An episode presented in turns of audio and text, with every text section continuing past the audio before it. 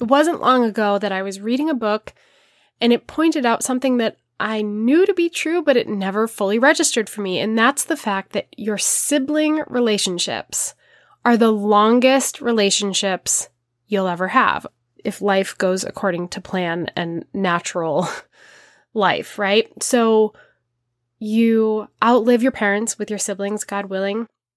You know your siblings long before you meet your spouse. So it's a bond that you have for an entire lifetime.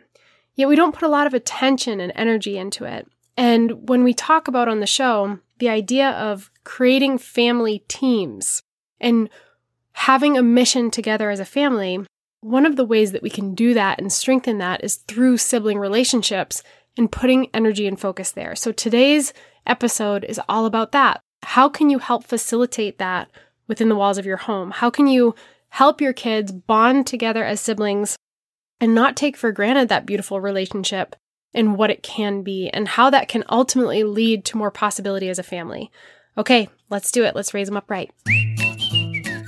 You're listening to the Luminary Leadership Podcast, where we elevate successful entrepreneurs into powerful leaders doing work that really matters. And this episode is dedicated to raising luminaries. If you listen to this show, you already know that it's not about you anymore.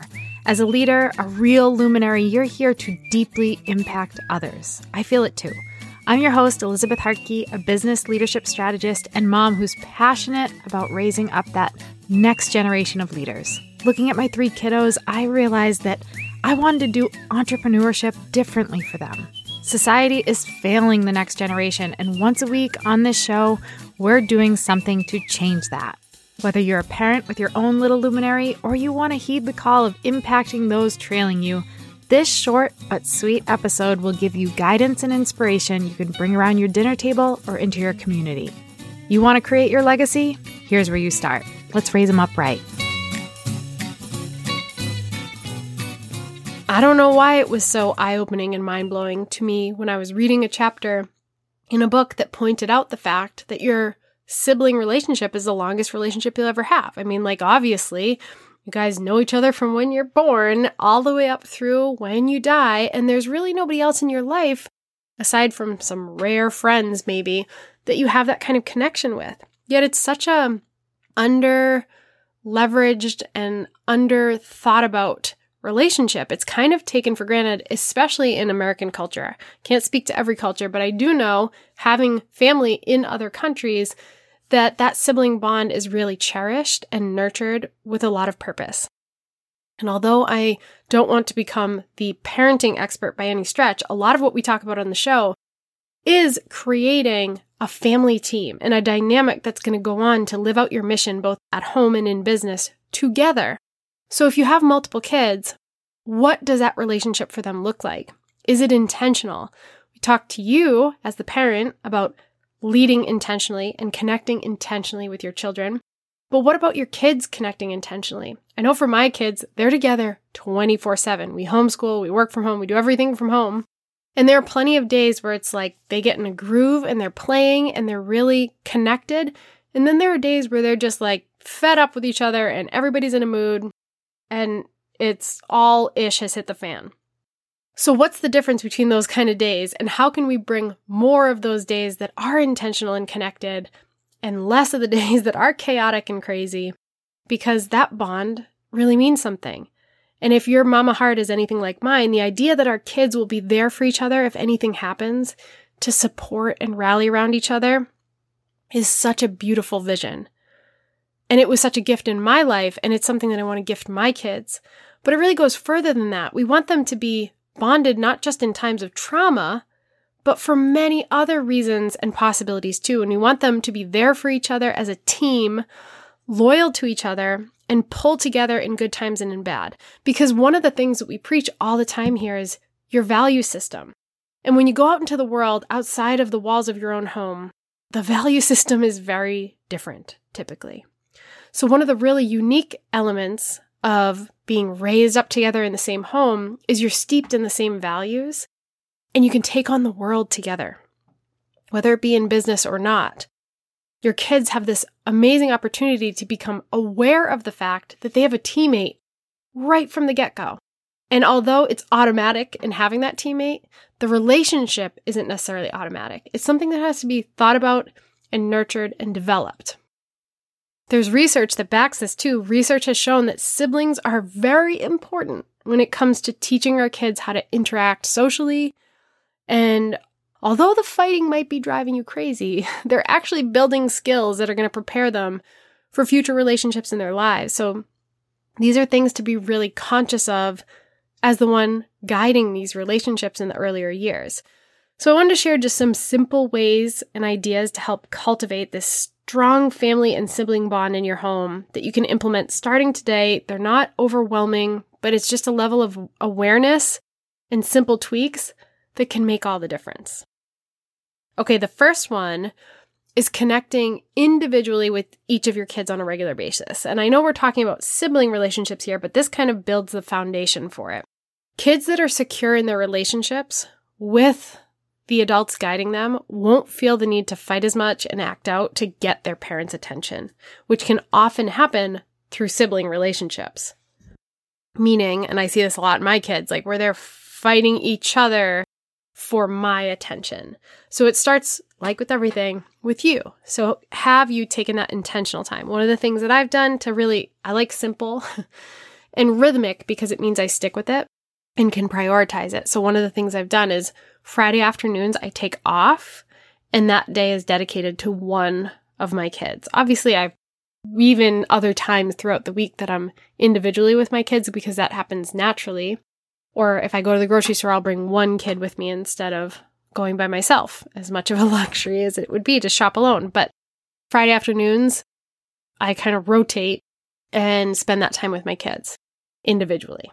The second thing that a lot of people don't think about, we might be good at date nights, one on one as parents, right? Or one on one time even with our kids. Maybe you've already got number one down.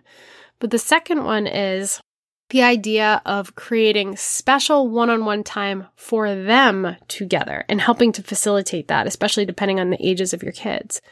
Do they get special outings, two of them at a time, and activities to do together that strengthens their relationships outside of the family unit? So they have their own personal bonds that aren't dependent on the rest of the group. And if you have multiple kids, you can also rotate, right? Or you can fill in those gaps depending on how many kids you have.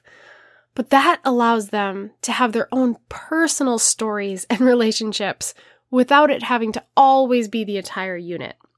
The third thing is taking family Sabbath, and not just in the religious sense necessarily, but sacred, no device time to connect as a family. So before we're saying one on one time, you and a kid, then one on one time, kids together, and then bring in the family unit. So lately for us, Friday nights are when we turn off our phones, make a special dinner together, play a game, have movie night.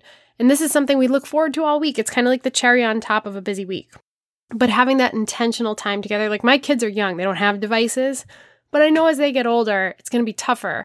But when you develop that rhythm and you create that space to just bond as a family without any external forces hitting you, it can be a really powerful thing in relationship building. Okay, this is an important one to note. Number four. It is in our sibling relationships, first and foremost, that our kids can learn how to fight. They can learn how to fight well. I have made a conscious effort to not referee and instead give them chances to learn how to argue and negotiate in a healthy way with each other. And fighting is a real thing that happens in real life.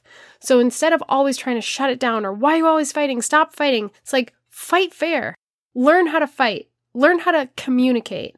So encourage them to talk about how they're feeling. And only interfere and give out consequences when it's really necessary. When they're drawing blood. No, I'm just kidding. You have to use your discernment on that one for your own kids. But my point is, maybe it's not the best idea to always shut down the fighting or quiet the fighting because fighting is a part of life. But are you fighting fair? Are you fighting well? And are you ending on a positive note? That's it. That's an important thing for our families. We don't want to walk away just ticked off. What have you learned from it? And how can you ultimately come back together? Number five is encouraging cooperation over competition. All right. So whether that's working on a chore together or having them read a book together, give them a goal to accomplish together and let them practice the skill of working alongside someone else. Not everything has to be everyone has their own individual lanes, How are you encouraging that cooperation and teamwork? Number six is establishing family rituals.